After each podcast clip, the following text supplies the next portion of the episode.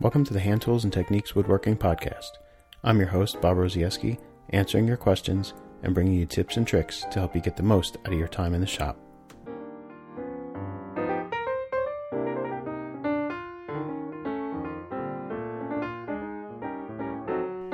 Are your shelves sagging? Do you struggle getting boards flat and square with hand planes? Are you looking for the best plane to use on a shooting board? I'll discuss these topics and more today on Hand Tools and Techniques.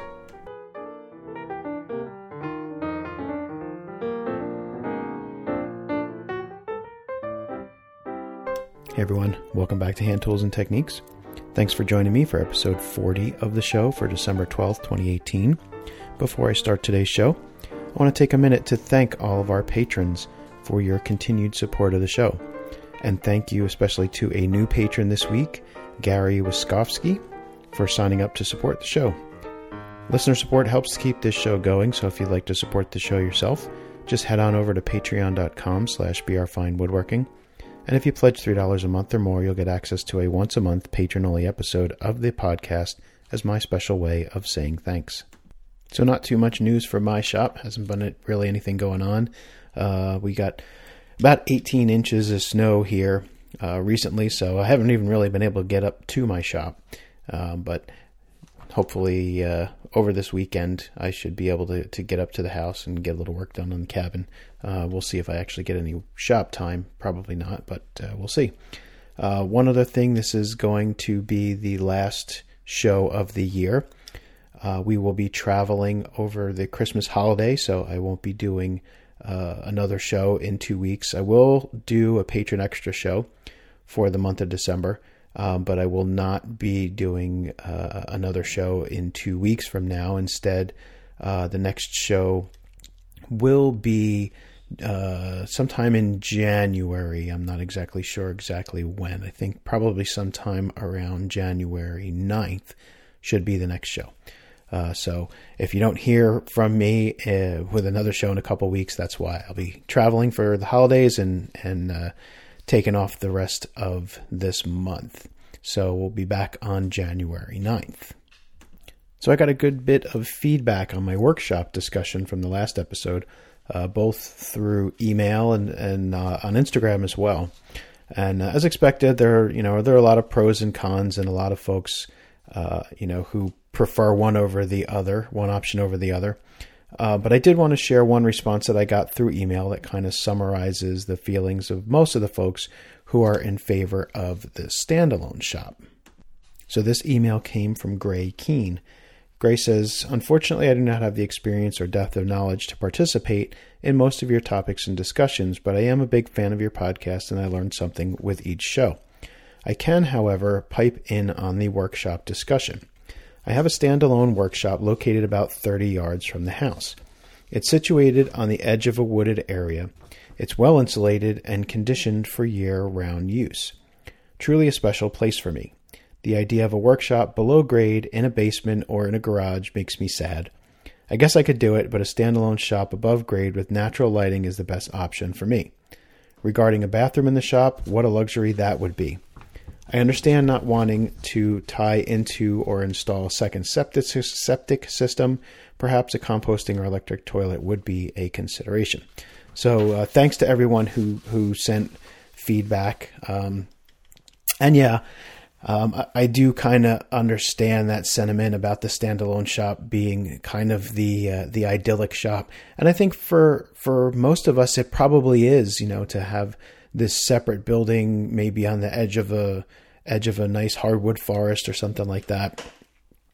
Um, you know, I think that is kind of you know this idyllic picture that we all have in our heads. Unfortunately, for a lot of us, it's just not an option.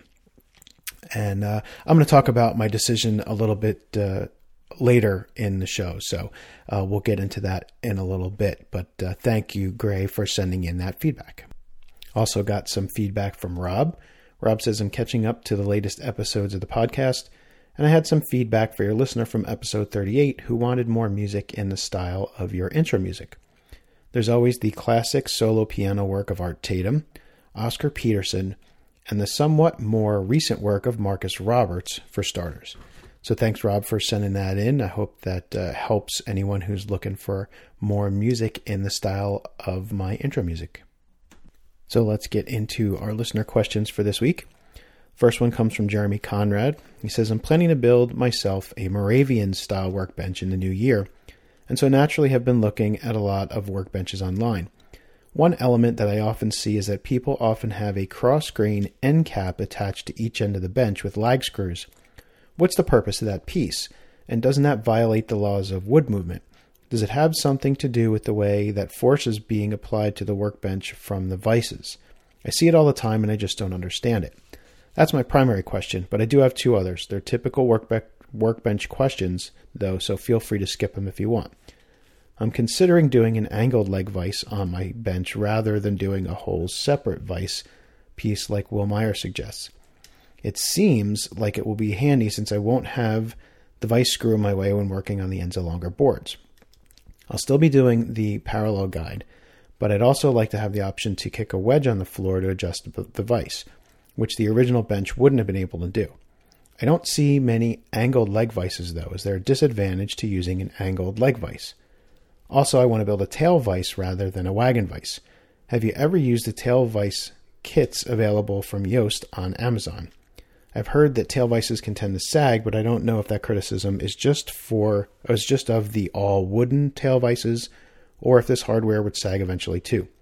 I like the idea of having that gap in the front of the bench for holding boards to cut my tenons, and also as an extra work holding option when I occasionally have visitors in my shop. All right, so we'll take these questions in order. Um, so first, the end cap. Um, you can think of the end cap sort of like breadboard ends on a on a table or a desk lid or something like that. Um, I think a lot of folks, when they were originally building um, that style of bench, thought that you know the end cap is going to pre- prevent the top from cupping, um, resulting in less flattening of the bench over time. Um, in reality, it it really um, it really doesn't matter. I think what the end cap really does, it, there's two things that I see where the end cap is is beneficial or or necessary to some extent. The first is if you're going to put a tool tray in your bench. The reason for the end cap is to support the ends of the tool tray because you're going to have this shallow area at the far end of the bench and you need the end cap in order to be able to hold up the the last board on the bench that's going to support the far side of the tool tray. So that's the first reason for the end cap. The second reason for the end cap is if you're going to install a wagon vise in your bench, you need um, something solid. You know, you need that solid end cap in order for the vise screw and nut to mount to and pass through so that you can mount that wagon vise. So those are the two primary reasons that I see for the end cap one for to support a tool tray or tool well if you're going to include that in your bench, and two for the wagon vise. If you're not including a tool well and you're not including a wagon vise, then you really don't need those end caps. Uh, your second question on the angled leg vise. I don't see there being a real disadvantage. I think that the with the angled leg vise, I think you gain the benefit of being able to slide, say, a, um, a case side or something straight down in the vise to be able to hold it for dovetailing or something like that. You know, something that's going to be longer than the distance between the top of the vise and the bench screw. So, you know, in a in a regular leg vise that's straight up and down, you could if you try to mount um, or, or try to grab like a long case side or a long drawer side or something like that in that vise, that screw could get in the way. With the angled vise, it kind of moves the screw out of the way and allows you to clamp um, that board vertically for dovetailing. The prime disadvantage I see of making an angled vise really um, is just it's it's probably going to be slightly more difficult to construct because you got to deal with those angles. But if you're using hand tools to build it, um, you know it's really no different than than building a straight vertical leg vise. You mark your holes and you mark your lines where you want them and then you put them there. You don't because you're not worrying about building any kind of jigs or anything. You're just you know sawing to your line. So um, it's not really that big of a deal using hand tools. With if you're going to try and use a bunch of handheld power tools to do it, you may have to jig them up differently in order to do an angled leg vise. So um, I would keep that in mind. So, you know, just it might be a very, very slightly um, more level of difficulty making the angled leg vise, but I don't think it's really that much more difficult. So I say if you like the ankle leg vise and if you, like the idea of that, definitely go for it. Um, finally, the tail vise uh, hardware from Amazon uh, or any other uh, dealer or, or, supplier for that matter. Um, so, for anyone who doesn't know what what um, what Jeremy's talking about, the tail vise hardware that he's talking about has a, a, plate, a solid steel plate that mounts to the bench. So you make a, a cutout in the front edge of your bench. Um, it's meant to look like you know the traditional dog leg style um, uh, tail vices that used to be all made of all wood. And yes, the all wood ones do tend to sag, but this one that you're looking at, Jeremy, also tends to sag. Um, I had one. Essentially, what you have is a, uh, a metal plate that mounts to the front of the, the bench. So you, you make that, that notch or L shaped cutout in the front right corner of your bench. You mount this metal plate to it, um, and then you have to build a wooden vise around a steel core. And you've got you know these other couple of plates that slide in there that have got grooves on them, and those that's how the um, the end vise part slides over the metal plate. Um, it, it's kind of a complicated affair. Um, and yes, they do sag. So no matter what you do, um, that is that type of vise is going to sag eventually as well. The only type of tail vise or end vise that I've ever seen that does not sag would be a wagon vise. So um, if you really want something that is just absolutely not going to sag, then I would say you want to go with the wagon vise because that's not going to sag. Um, Personally, my opinion, I don't like tail vices anyway. I don't include them on any of my benches, um, and I don't see them really as being beneficial in most cases. If you learn to use uh, traditional work holding like holdfasts and battens and planing stops, uh, the tail vise really becomes unnecessary. Um, so I don't really see it as uh, as being all that useful in terms of having that you know that gap in the front of a bench for holding boards to cut tenons. Um, they, you know, you can make a separate vise like a, a Moxon style twin screw vise, um, or just put them in your leg vise and they, they work just as well. So um, I don't really see any benefit to adding a tail vise to, to most benches. Some people like them. I'm just not one of those people. So our next question comes from Ben Ice. Ben says, I have two questions or topics I'd be thrilled if you'll address on a podcast. First, noting that I work only with hand tools and that I'm about two years into the craft, I still struggle with the inefficiencies and inaccuracies of working my lumber from rough sawn to final dimensions. As you know, flat and square is essential to good joinery, and this process can be intimidating in anticipation of big projects. I was hoping you could give the audience your best tips and advice for this process, especially establishing flat and square.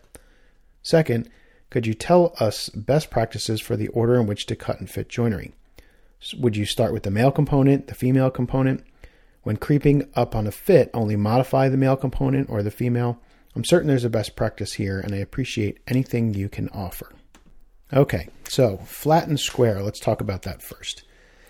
Um, I tend to work on on uh, my show face first. Whatever you know, whatever my board, whatever face of my board is going to be the show face. I tend to try and work on that one first. Now, sometimes you just can't tell in the rough sawn board. Um, you know, but I tend to try and look at the two faces and see which one I think is going to be the prettier face, and I I tend to try to work on that one first. But with that said, um, if if I can't really figure it out, or or if it's not that important, um, then I will try to work on the crowned side first, the bowed side. Um, now, before I start planing, it's important to note that I'm rough cutting all of my parts to rough size first. So I'm not getting, you know, a 1 by 12 by 8 foot board and trying to plane that entire board. Um, there's a lot of wasted effort in there. I'm going to try and rough out my parts first. So I'm doing all my rough cross cutting and all of my rough ripping long before I ever pick up a plane. And this does two things. One, rough cross cutting to rough length is going to take out um, any bow along the length of that board. It's not going to take it out, but it's going to lessen the impact of it. Um, so you're going to have you're going to have to spend less time planing along the length of that board to get it flat from end to end because you're constraining that small amount of bow to a small area. Ripping does something similar. It takes out or, or minimizes the effect of the cupping. So if you've got a 12 inch wide board and it's got a cup across it, but you only need a 4 inch wide piece, by ripping that 4 inch wide piece out, or let's say you're going to rip it oversized, so maybe you're going to rip it to 4.5 or 5 inches, rip that out of the board first. And that's going to um, leave you a lot less lumber that you have to plane away to remove that cup. So once I have everything cross cut and ripped, roughly oversized, maybe about one or two inches longer than the uh, final length needs to be, and maybe about a half inch wider than the final width has to be. Then I'm going to focus on planing the crown side first. So I'm going to put the cup down on the bench and I'm going to plane my crown side first. Get that one flat because by um, planing out the crown, the the cup by putting the cup down, it kind of gives you two points for that board to rock on. Now, uh, to to stabilize, and you're not the board's not going to rock as you're planing it. If the board's got twist in it, what I'll do is I'll flip it over, put the cup up, and I'll just plane the two corners where the twists are, so that the board sits flat on the bench first. So um, if there's no twist, I'll put the cup down and just go right to work on the crown side. If there is twist and the board rocks, I just want to take that twist out roughly first so that the board sits flat. And then I'll go back and start planing on the crown side. Remove the crown, get that side flat first. Once I have the uh, first side flat, then I'm going to plane one edge square to that flat face. That flat face and flat edge are going to be my reference edges, my reference face and my reference edge. Once I have a reference face and a reference edge, I can start marking out to do the final sizing of the boards. So after um, planing the face, planing one edge straight and square,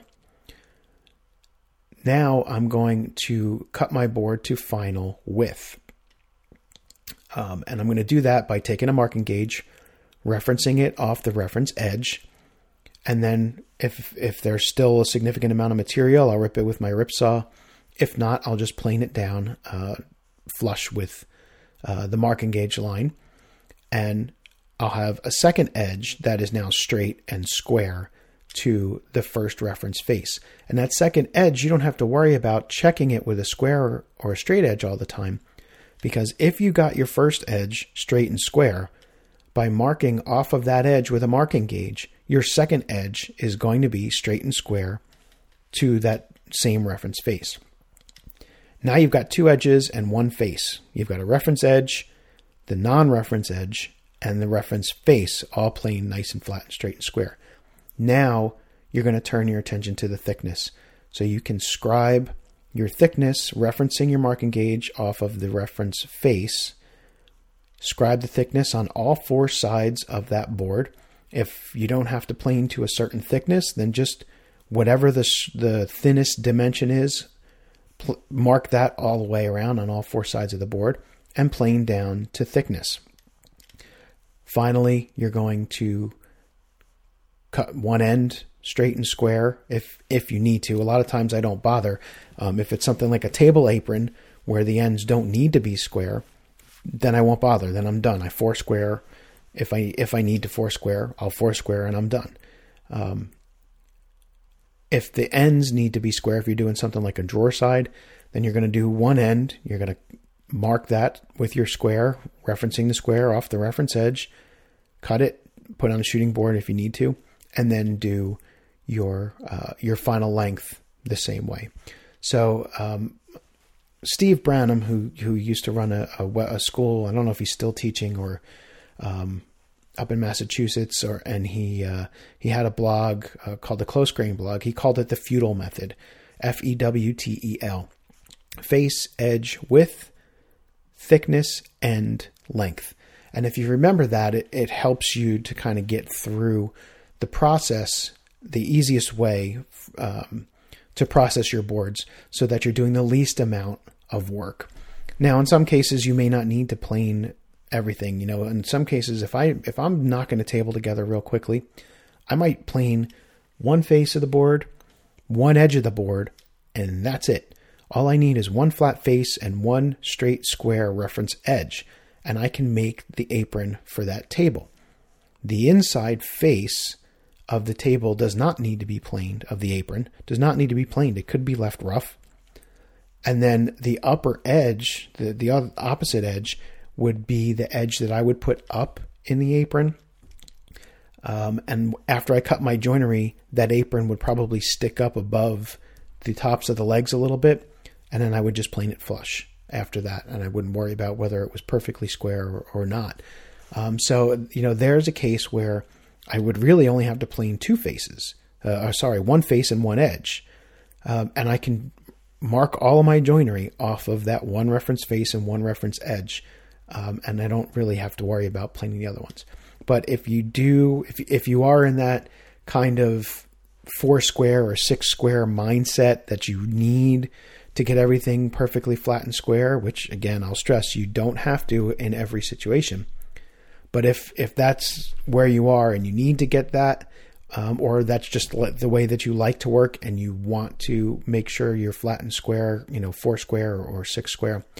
Um, remember the remember FEWTEL F E W T E L the FEWTEL method, and that is uh, how you're going to that that's how you're going to work your way through processing your boards: face, edge, final width, thickness, one end, final length. Um, and again, make sure you cross cut and rip just slightly oversized before you even start planing, and that's going to help you uh, help you as well because you have to do less planing.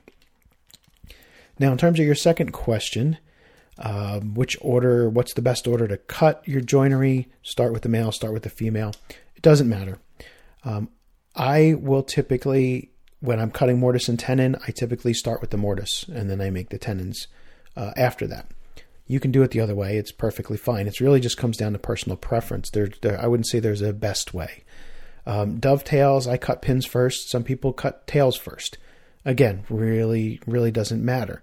Um, dados, you know, there's not really, a, I mean, there is a male and a female component, but the male component doesn't really require any cutting. So for the most part, you're always cutting the female component first when you're doing a dado or a groove or something along those lines. Um, what I would say is is not so much that there is a best way to do it. What I would say is get comfortable. Pick pick one way and get comfortable with it.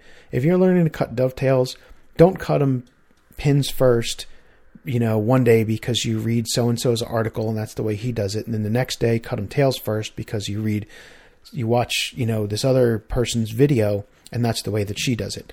Um, I would say, you know, get good at whatever method you're going to choose before you play around, you know, with different methods. So, if you watch, you know, one of my videos on dovetailing, and I cut my dovetails pins first, and that's you know you kind of want to follow along with my video well then cut your your dovetails pins first for a while until you're comfortable doing it that way and you can get results that you like that way then if you want to experiment cutting them tails first because you saw somebody else do them that way then once you're comfortable with the pins first method then go ahead and try cutting them tails first. Or vice versa. If you learn to cut them tails first practice doing that and getting satisfactory results doing that first. And then if you want to try doing you know pins first then then give it a try but uh, don't jump around to a whole bunch of different methods because it's just going to confuse you um, and you're never going to put in enough time with one method to to really be able to get proficient at it and just like sharpening you know anybody who writes about dovetailing or making mortise and tenons or whatever the methods all work um, it's just everybody has a different preference and, and likes to work a different way. So, um, you know, there, I would say there's no best practice um, for which order you should cut your joinery in, um, but you should pick an order and you should get and and you should stick to that um, until you're comfortable with it because by getting yourself in that routine and in that mindset, um, that's going to help you to become proficient at it. Now, in terms of creeping up on the fit or adjusting the fit, again, it it has nothing to do with only modifying the male or only modifying the female half of the joint. I'm going to modify the half of the joint that's wrong. So if a joint isn't fitting together properly, it's because something wasn't cut correctly. Um, in the case of a mortise and tenon, that could be the mortise. Maybe the mortise wasn't uh, chopped plumb, in which case I need to adjust the mortise. Um, or it could be the tenon. Maybe the tenon was cut improperly, was sawn improperly in which case I need to adjust the tenon. So I'm not always just going to fix one or the other. Sometimes I may need to fix both. Sometimes I might need to fix the mortise. Sometimes I might need to fix the tenon. It depends on which one is causing the problem. Um, with dovetails, it's a little bit different but similar. Um, I cut my pins first. So if I miscut one of my pins slightly, maybe I get the angle wrong. I don't worry about that because I'm going to mark the tails directly from the pins. However, if I don't saw my pins plumb, I can't make up for that in the sawing of the tails because it, uh, the, the pins need to have a plumb cut. So if that's the case, then I need to correct that miscut pin before I use the pin board to lay out the tails. On the other hand, if I cut my pins just fine and I lay out my tails and I screw up cutting my tails, well then I know I you know I need to fix the tails. So there's it's not going to be the same every time. You're really going to need to pay attention to what you're doing and focus on how you're you're making the joinery and get used to and, and get used to diagnosing the problem to see where the issue is. And it may mean you have to take a square to your joinery every once in a while to check did I make that cut plumb? Did I make that cut square? Um, do I need to adjust that before I move on? And in a lot of cases, by adjusting it before you move on to the other part of the joint, you're avoiding a problem that could happen later. If you know that you miscut your mortise and it's not plumb, fix it before you cut your tenons because you can always reset your more uh, marking gauge so that you can cut your tenons a little bit thicker after fixing a mortise. Maybe you have to widen that mortise in, in order to get it to be plumb, but then you can cut the tenon a little bit thicker to fit that mortise that you fixed. However, if you cut your mortise and then you cut your tenon to fit that mortise and then you go to put them together and you find out your mortise is not plumb, once you pair the mortise, the tenon's now going to be too thin, and now you're going to have to not just fix the mortise, you're going to have to fix the tenon as well. So um, get in the habit of checking your joinery, and it's not a bad idea as you're as, as a beginner, as you're learning. It's not a bad idea to check each half of the joinery before you make the second part of it, because if you catch a mistake on the first part of the joinery, and you can fix it before you move on to the second part of the joinery then you can cut the second half of the joint to fit. And uh, and that's something that we don't see discussed all the time. I know, but um, you know, get in that habit as you're as you're learning to check the first half of the joint before you make the second half of the joint, and that way you might be able to avoid making a mistake on the second half of the joint as well. So our third question comes from Hugo Belargin. Hugo says, Thanks for sharing your thoughts on your future work in progress workshop. Your discussion was an eye opener as I'm also involved in a similar process. So please keep us up to date on your workshop decision and progress. Also, since I'm work since I'm also working in a basement, do you have any thoughts on the best interior insulation for us cold weather folks? So, as I mentioned earlier, um, I did, uh, you know, make some decisions on what I'm going to do with the workshop. And uh, I am actually going to go ahead and use the two car garage instead of building a standalone workshop. Um, as I said earlier, you know, I, I, think the standalone workshop is kind of that idyllic vision that we, a lot of us have of a workshop. And I could certainly um, see myself building a standalone workshop here. Um, however, because of uh, the so, you know, lay of the land, as they say, um, where I'm located is, is kind of hilly. Um, there's not a lot of flat areas. Where we built our house uh, or new house is kind of the flattest area on the property that was suitable for a house. But along those lines, there you know there's not going to be a lot of area around the house where I could build a standalone shop really close to the house.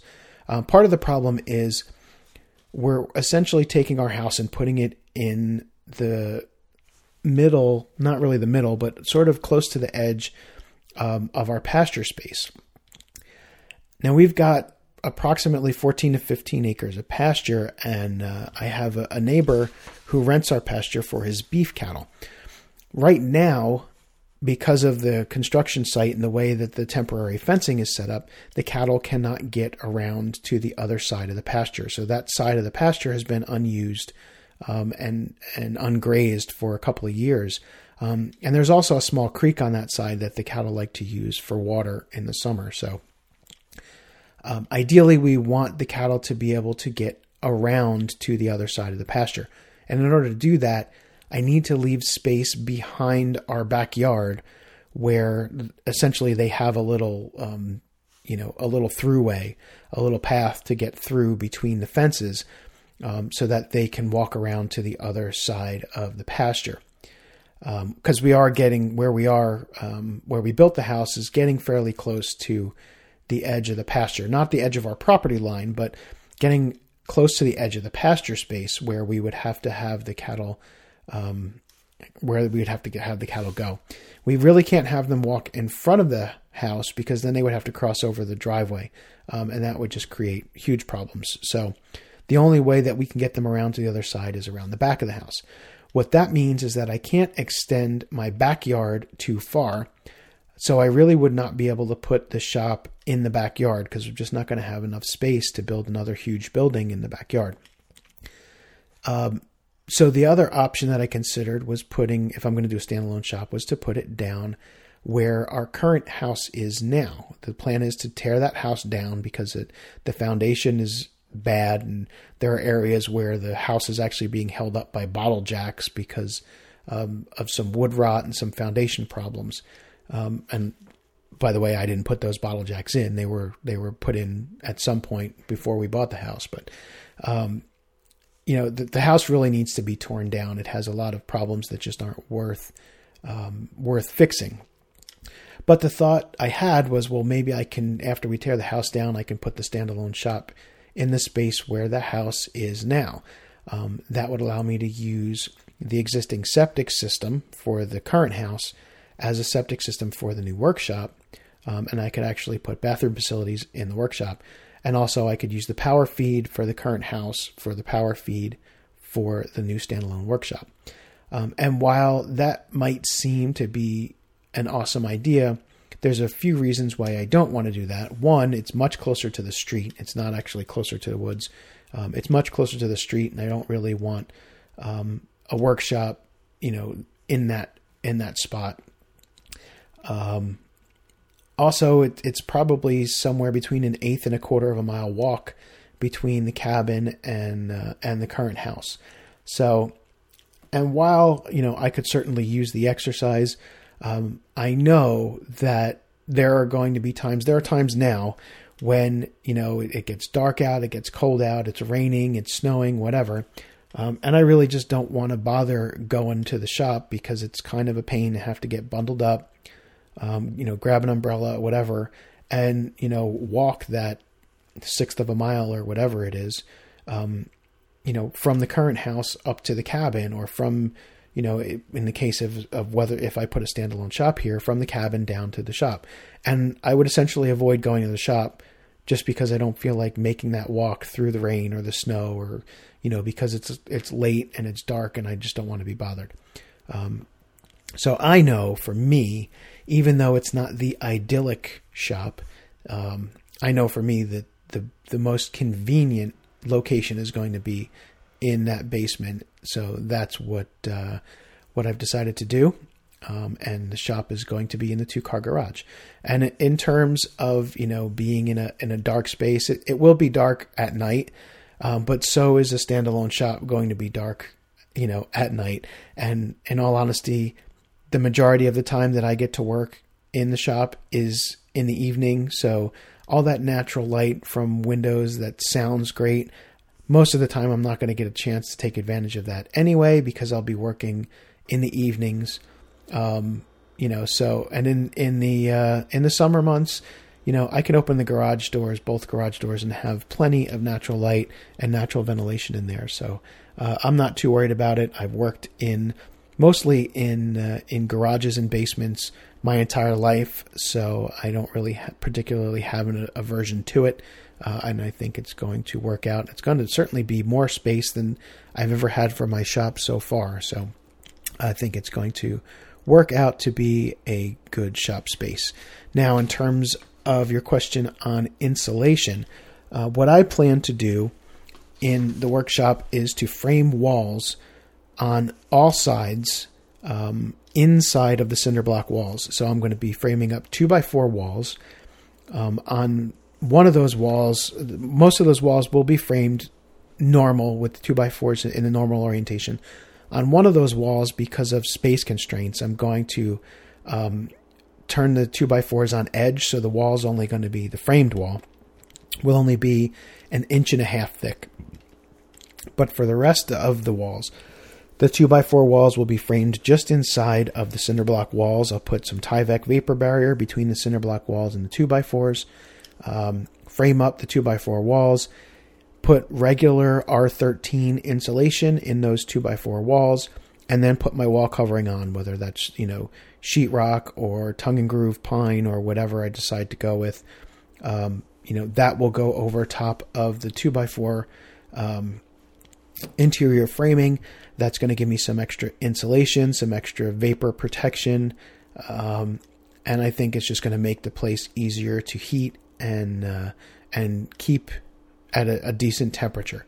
Um, there are going to be issues with the air leaking around the garage doors, but you know I do have insulated garage doors, and they will be getting um, some good perimeter seals and things like that. So um, you know, there's going to be some air infiltration because it is a garage, but I think by framing up walls on the inside of all the cinder block um, and insulating and, and, vapor barriering, putting up a vapor barrier and insulating those areas, um, I think I should be able to keep that space at a fairly comfortable temperature uh, just about year round. So, uh, and I'm going to be putting a, a small uh, wall mounted ventless propane heater in there as well. So in the winter months, I should have no problems heating up that garage. Um, so it should be a comfortable place to work all year. So our last question for this week comes from Dave Chalice. Dave says, Thanks again for the podcast. I really enjoyed the most recent pa- patron extra show about your favorite woods to work with. It was really valuable to hear about them from a hand tool perspective. Having worked mostly with pine and occasionally oak, it was great to get more ideas for different lumbers. One thing I wanted to ask about was whether you had any advice on building wide bookshelves. I've been asked to make a reasonably wide bookshelf for a friend, somewhere between three and a half and four foot wide, which will be filled with pretty heavy textbooks. Any suggestions on how I should design to avoid sagging shelves? Is there some rule of thumb on how thick or long a piece of wood should be to avoid sagging in the middle up for a certain weight? Or is there some maximum width that is generally safe and it'd be best to avoid anything wider? Are some wood species more or less prone to this? I know a bit, a bit about the hardness of different woods, but know almost nothing about their flexibility. I'd like to keep the bookshelf as light as possible, so trying to avoid making anything too hard or heavy if possible. Are there any joinery and design decisions that should be considered as well? For example, adding some form of support uh, somewhere under the shelves, such as a thicker piece under the front edge of each shelf joined to the side with tenons. Any thoughts or ideas would be great. Thanks again. So, Dave, I'm going to refer you to an online tool known as the Sagulator. Um, so, this was a, a website, uh, and I, I don't remember the name of the gentleman who built it, but essentially, what it is, it's it's um, a calculator, an online calculator for figuring out the sag or deflection of a given shelf material based on um, the shelf load, the shelf load distribution, the dimensions of the shelves, the method of attachment, etc. So um, you can input all these different uh, factors into the sagulator, and uh, and it'll tell you how much it'll deflect, how much that shelf is going to sag.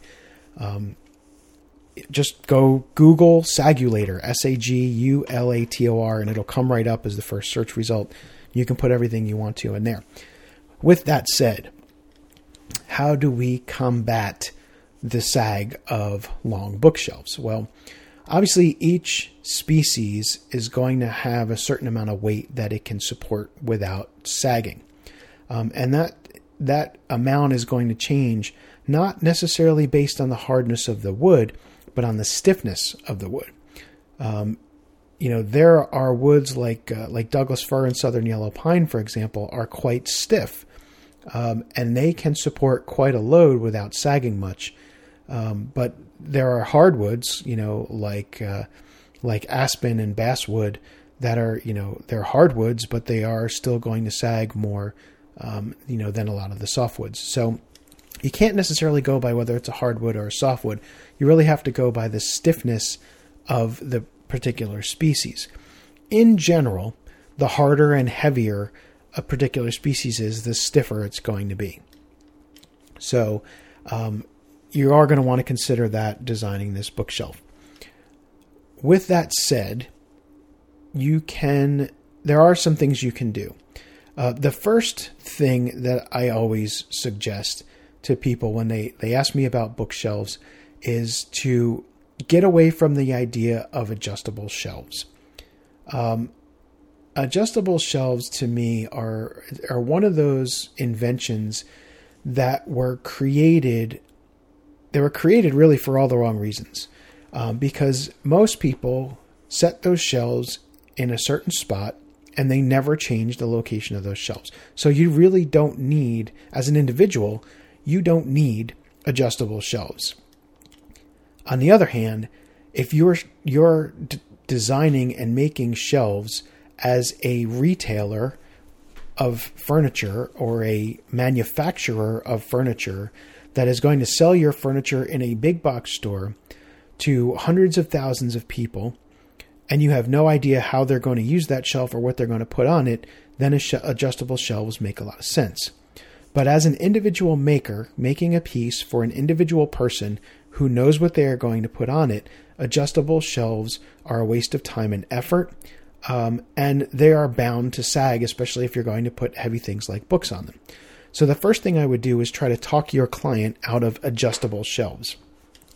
Instead, design the height of the shelves so that they will fit the items that are going to go on them. If they're textbooks, well, textbooks are typically around, you know, all around a certain size. They, they, you don't have a big variation in sizes of textbooks. They're all pretty common standard size. So build your shelves around the size of the books that are going to go on the shelf. That gives you options because if you are not making adjustable shelves, you can take steps to make sure that the shelves are not going to sag. The two ways that I like to, to do this uh, my two favorite ways for making bookshelves that don't sag and will never sag. Um, the first is to put dados in the backboards. So, in, you know, you, build your shelves, you put dados in the sides of the the um, of the bookshelf, and that's what your shelves are going to sit in, or those dados in the sides. Well, what I will do is also put dados in the backboards. So I'll use a solid wood back, like a tongue and groove back to uh, put on that on that case, and I will put dados in those backboards. Let's say I'm using uh, you know half inch tongue and groove boards for the back of that bookcase. I'll put quarter inch deep dados, so that way when I put the um, the shelves in and then I put the backboards on, the dados support the back of the shelf, and that's going to prevent the shelf from sagging ever. Um, the other thing you can do, and and I'm, i also nail through those backboards into the back of the shelf.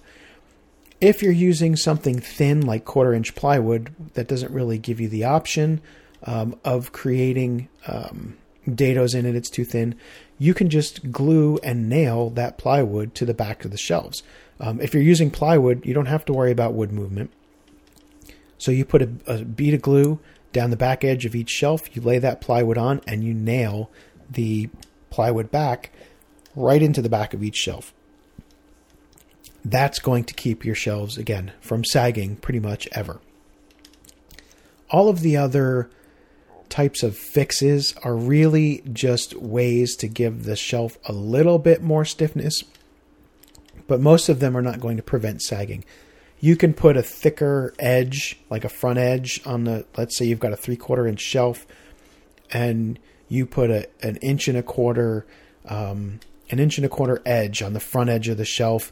Yeah, that's going to help prevent sagging a little bit, um, but not a whole lot because you know if you're you're putting a whole bunch of weight on there, eventually it's still going to sag. You could do as you suggest and put some type of support piece underneath underneath the shelf and mortise and tenon that into the sides as you suggested. But then again, you're losing the whole adjustable shelf thing anyway. So if you're going to lose the adjustable shelf um, and you're going to make fixed shelves, um, again, I say just put dados in your backboards, nail through the back of the backboards right into the back edge of the shelf. Don't worry about the adjustable shelves, and that'll keep them from sagging uh, pretty much ever. So that's all the questions for this week. As always, if you have feedback, questions, or topic suggestions for the show, record a voice memo on your phone and email it to bob at brfinewoodworking.com. You can also leave a voicemail at 276 601 3123, or you can go to brfinewoodworking.com slash contact and fill out the contact form. So today's main topic is on hand planes for use on a shooting board. Uh, it was a topic suggested by Hugo Belargin, and since I have some pretty strong feelings on the subject, I thought it'd be a good one. So here's Hugo's question Would you be kind enough to talk in depth about shooting boards? Things like flat versus ramped, how and why you would use a donkey's ear, your thoughts on dedicated shooting board planes like the Lie-Nielsen, Lee Nielsen 51 replica or the Veritas shooting plane what are the differences, and mostly, are they worth the cost as I'm thinking about acquiring one? So, shooting boards. Everybody loves a good shooting board. Um, I'll be honest with you, I, I have a shooting board. I don't use it an awful lot um, because, in the majority of the things that I make, I don't find a need to shoot the ends dead on square. Um, I will use it for drawer sides if I'm if I'm making drawers um, and I'm going to cut dovetails. I will use the shooting board, a 90 degree shooting board, to uh, square up the edges of my stock for uh, making the before I make the dovetails. But I think that's more out of habit because of the way that I learned to make dovetails more than it is out of necessity. Um, and I'll tell you why you really don't need to square up the ends of your boards to make dovetails. Um, if you're close, if you saw off your boards and you're close, you're good enough. Um, the reason that most people will shoot the ends of their boards perfectly square before they lay out their dovetails is because they will use a marking gauge referenced off the end of the board to lay out the baseline of the dovetails. In fact, that's probably not the best way to go about the process. And in, and actually, uh, one of the, the top instructors in the country, Phil Lowe, um, actually cautions against that and does not use a marking gauge to mark out his dovetails. Instead, he uses a square and references the square off of the reference edge of the board because that ensures that your baseline is 100% perfectly square to the reference edge of that board. The problem with a shooting board is if it's off just a tiny little bit, then when you shoot that end square, it's going the the end is going to be off just a tiny little bit. And then when you reference your marking marking gauge off the end of that board, it is also going to be off. That baseline is going to be off just a tiny little bit. And then you're forced down the line to make adjustments and maybe things don't fit together just right.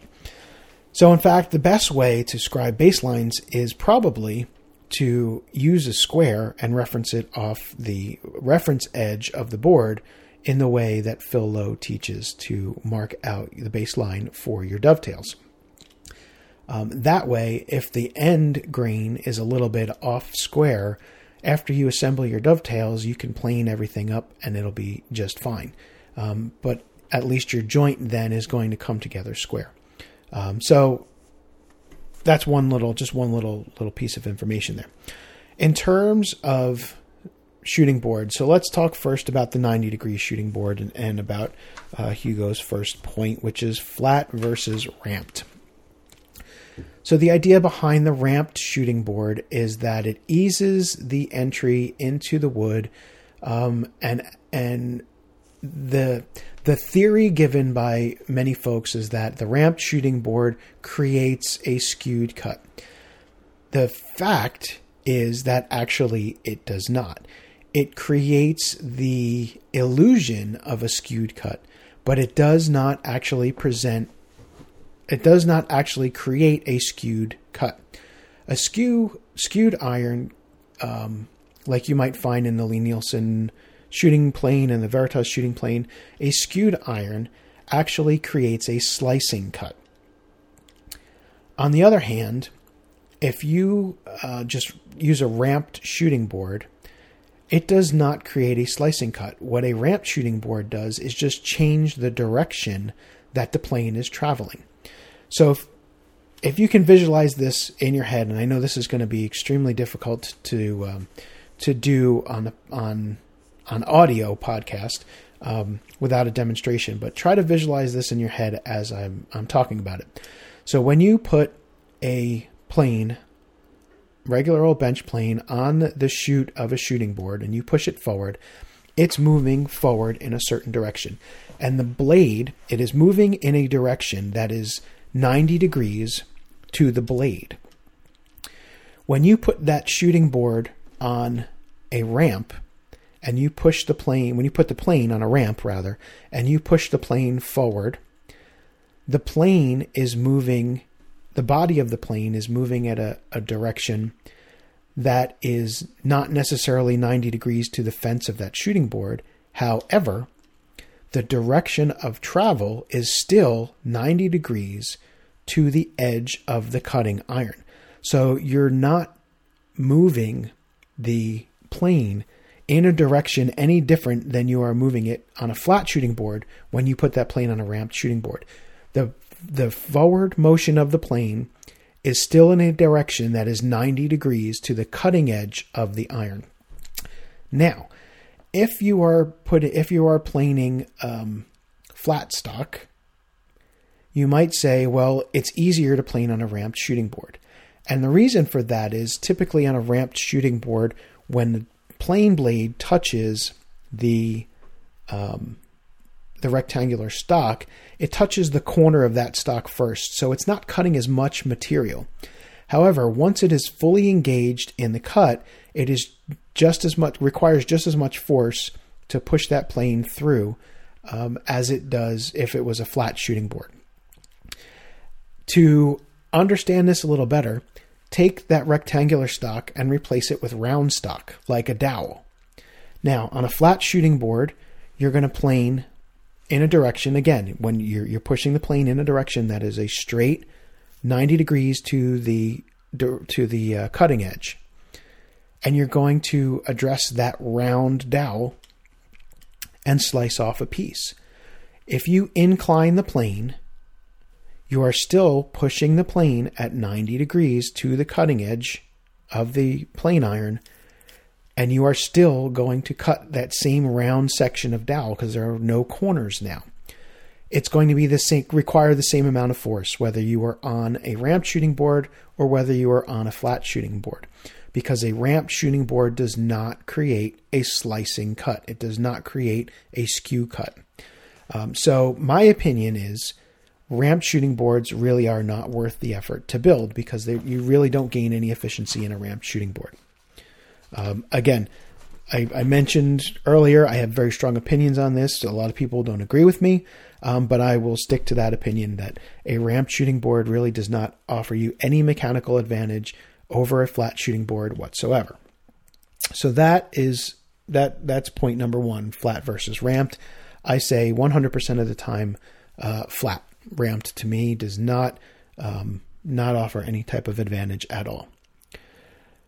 Uh, number two, how and why you would use a donkey's ear. So A donkey's ear is nothing more than a specialized type of shooting board. Um, a donkey's ear is used for creating miters on on the long edge of a piece of stock.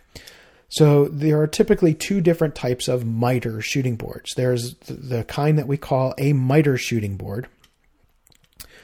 Um, and the miter shooting board is typically used for doing things, doing miters, inside miters on things like frames or inside miters, inside molding miters. So if you're making a picture frame, your miters are going to be uh, what we what we call inside miters because those miters are the the molding is on the inside of um, of the frame typically. So you're creating an inside corner miter when you use a miter shooting board. A donkey's ear is a, an appliance for creating a miter on an outside corner.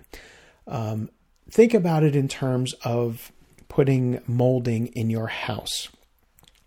Where two walls meet, typically um, in a room, you have an inside corner. So that's the type of um, that's the type of thing you would do. You know what we would call an inside miter. And on a miter shooting board, you're going to use that to make inside miters for things like frames. The stock is typically held flat on the shooting board and it extends, you know, at, at 45 degrees to the fence, at, to the plane, and the plane rides along the chute and it planes that miter. In order to plane the opposite side of the miter, you then need to flip the plane over and come in and plane at the opposite direction, which is why a miter shooting board typically has a double fence, 45 degrees on either side of the fence. That fence is usually mounted at the center of the shooting board so that the plane can travel in either direction. Now, you might say, well, all you have to do is flip the stock over. You don't necessarily have to flip the plane over. And if you're dealing with rectangular stock that might be true if your stock is very carefully prepared. Um, however, you would be violating one of the rules of using a shooting board. And that rule is that you should be keeping the same face down on the shooting board all the time. Um, when we're doing 90 degrees, we don't usually pay attention to that. But when we're doing miters, it can be quite important. To illustrate that point, let's put a molding on that piece of stock. So if your stock is not rectangular, now you're kind of limited to how you can you can put that stock in the shooting board. Even if you look at something as simple as a quarter round molding. So you have a 90 degree corner and then you have uh, a quarter of a circle joining that 90 degree corner. So simple quarter round molding. If you want to miter that quarter round molding, you're going to put the flat side against the fence of the mitered shooting board, and you're going to push the plane, and it's going to cut that 45 degree miter. Now, in order for you to create the opposite miter that's going to join that piece, you need to plane from the other direction. You cannot simply flip the stock over because if you simply flip the stock over, two things are going to happen.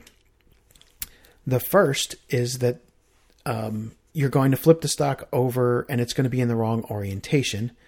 And when you plane the miter, you're going to realize the miter is 90 degrees off of what it was on the other end. So that's just not going to work. Um, the other thing you might find is that you go to flip the, uh, cut the miter, and well, the you can't put the flat surface against the fence of the miter shooting board. Well, that's not going to work either because if you try to shoot a miter with the molded edge up against the fence, one, you can't be sure that it's sitting flat.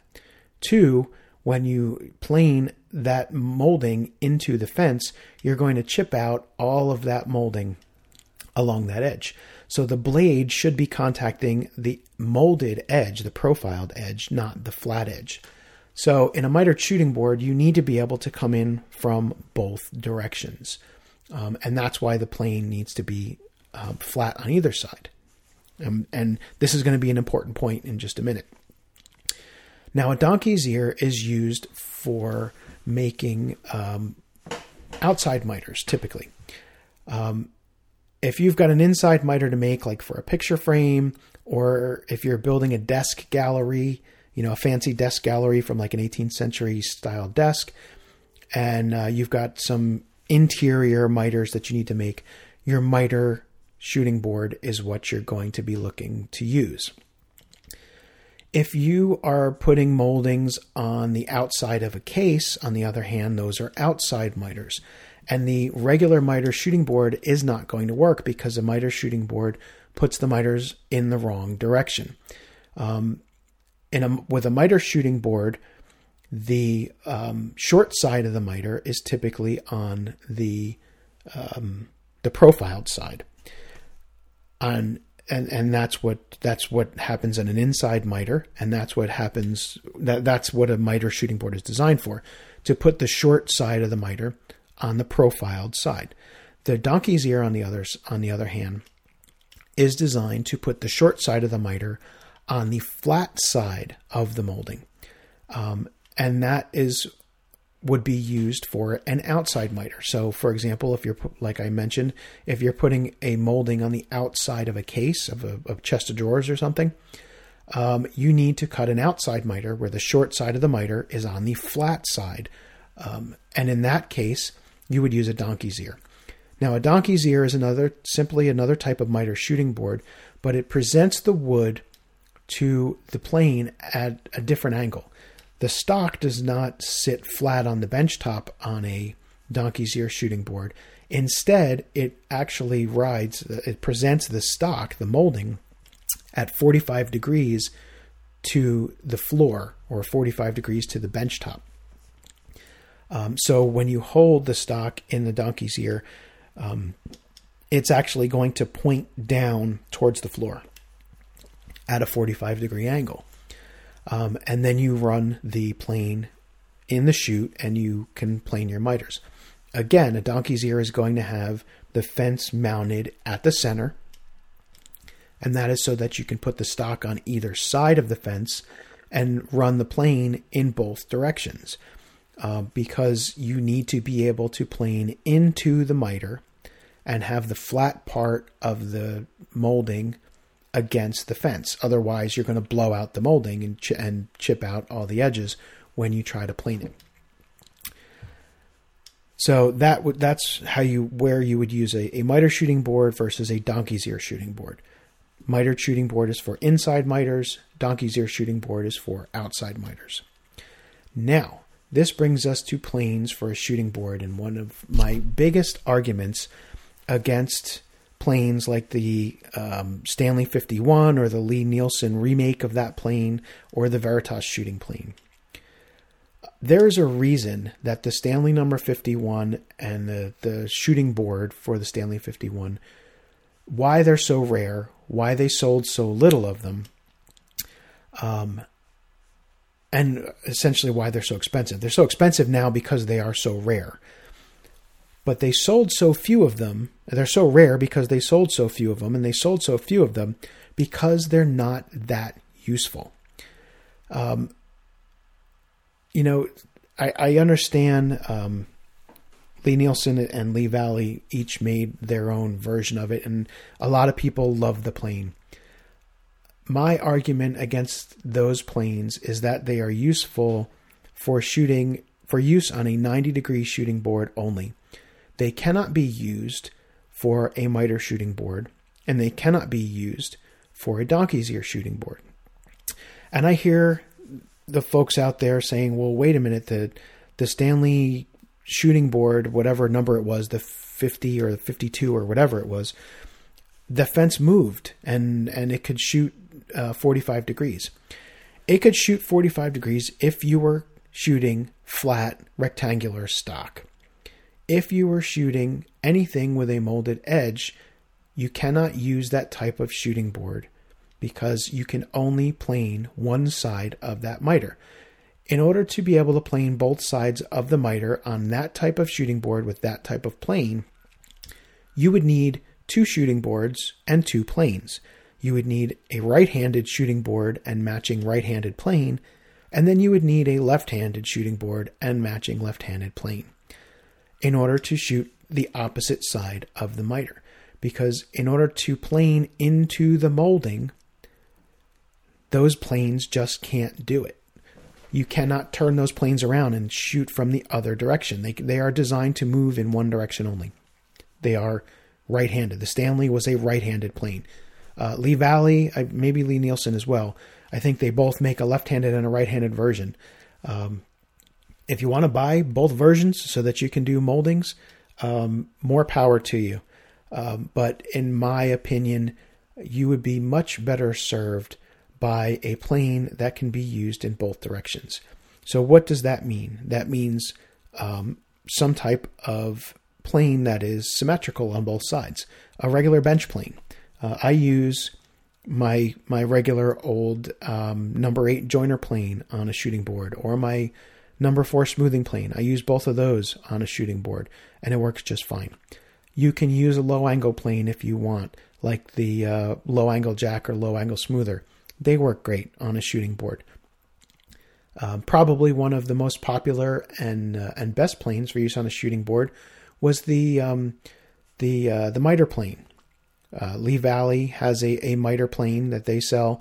Uh, Lie-Nielsen used to make a replica of the Stanley. I think it was the number nine. It's that kind of boxy plane. Um, they are fantastic planes for use on a shooting board. All of those planes, whether low angle, standard angle, bench plane, miter plane, they can all be turned around and used in both directions on miter and donkey's ear shooting boards. The number 51 style planes cannot be turned around. And that is my biggest argument about them, uh, against them. So, to, you know, to, to sum up that, that last point, um, you know, the, the shooting planes, what are the differences and uh, are they worth the cost? To me, in my mind, they are not worth the cost because their use is just so limited. And when I use a shooting board the most is when I'm making those miters. I don't use my 90 degree shooting board all that often. But when I need to make mitered moldings around a case, or when I need to make mitered picture frames or mitered frames for a painting, that's where I'm really getting the most use out of a shooting board. And with the donkey's ear shooting board and the miter shooting board, you cannot use the the quote unquote shooting planes from Lie-Nielsen or Lee Valley or the old Stanley one unless you have a left-handed version and a right-handed version. And at five to six hundred dollars a piece for those planes, most people are not buying a left-handed version and a right-handed version. So I think you're going to find very limited use with that shooting plane. Um, it's really only going to be limited to shooting um, straight 90 degrees. So, in my opinion, as far as I'm concerned, they're not worth the money. You might feel differently. Um, but those are my thoughts. You asked me my thoughts on them, so those are my thoughts. Um, so to sum up, um, flat shooting board, don't bother with the ramped, not worth it. Um, talked about the use of donkey's ear, uh, donkey's ear for outside miters, miter shooting board for inside miters, and then in terms of a shooting plane, go with a standard bench plane or uh, like a low angle jack. I think those are going to be your best bets for use on a shooting board, at least the, the best bet of um, commonly available planes. So that's going to do it for this week's show. As always, I want to thank y'all for joining me and for allowing me to do this. I'm extremely grateful for all the support y'all have provided. As a reminder, please send in your feedback, questions, and topic suggestions because this show depends upon your input and participation for its content. Just record a voice memo on your phone and email it to bob at brfinewoodworking.com. You can also leave a voicemail at 276 601 3123, or you can use the contact form on the website at brfinewoodworking.com slash contact. If you're looking for the show notes for today's episode, you can find them on my website at brfinewoodworking.com slash htt040. On, uh, in the show notes, you'll find any links that I referred to in today's show, and you can also find links to follow me on all of my social media accounts. Finally, if you'd like to support the show, you can become a supporter on Patreon or you can make a one time donation through PayPal. and you'll find links to do so in the show notes and at brfinewoodworking.com slash support. So thank you again for listening, and until next time, stay sharp, everybody.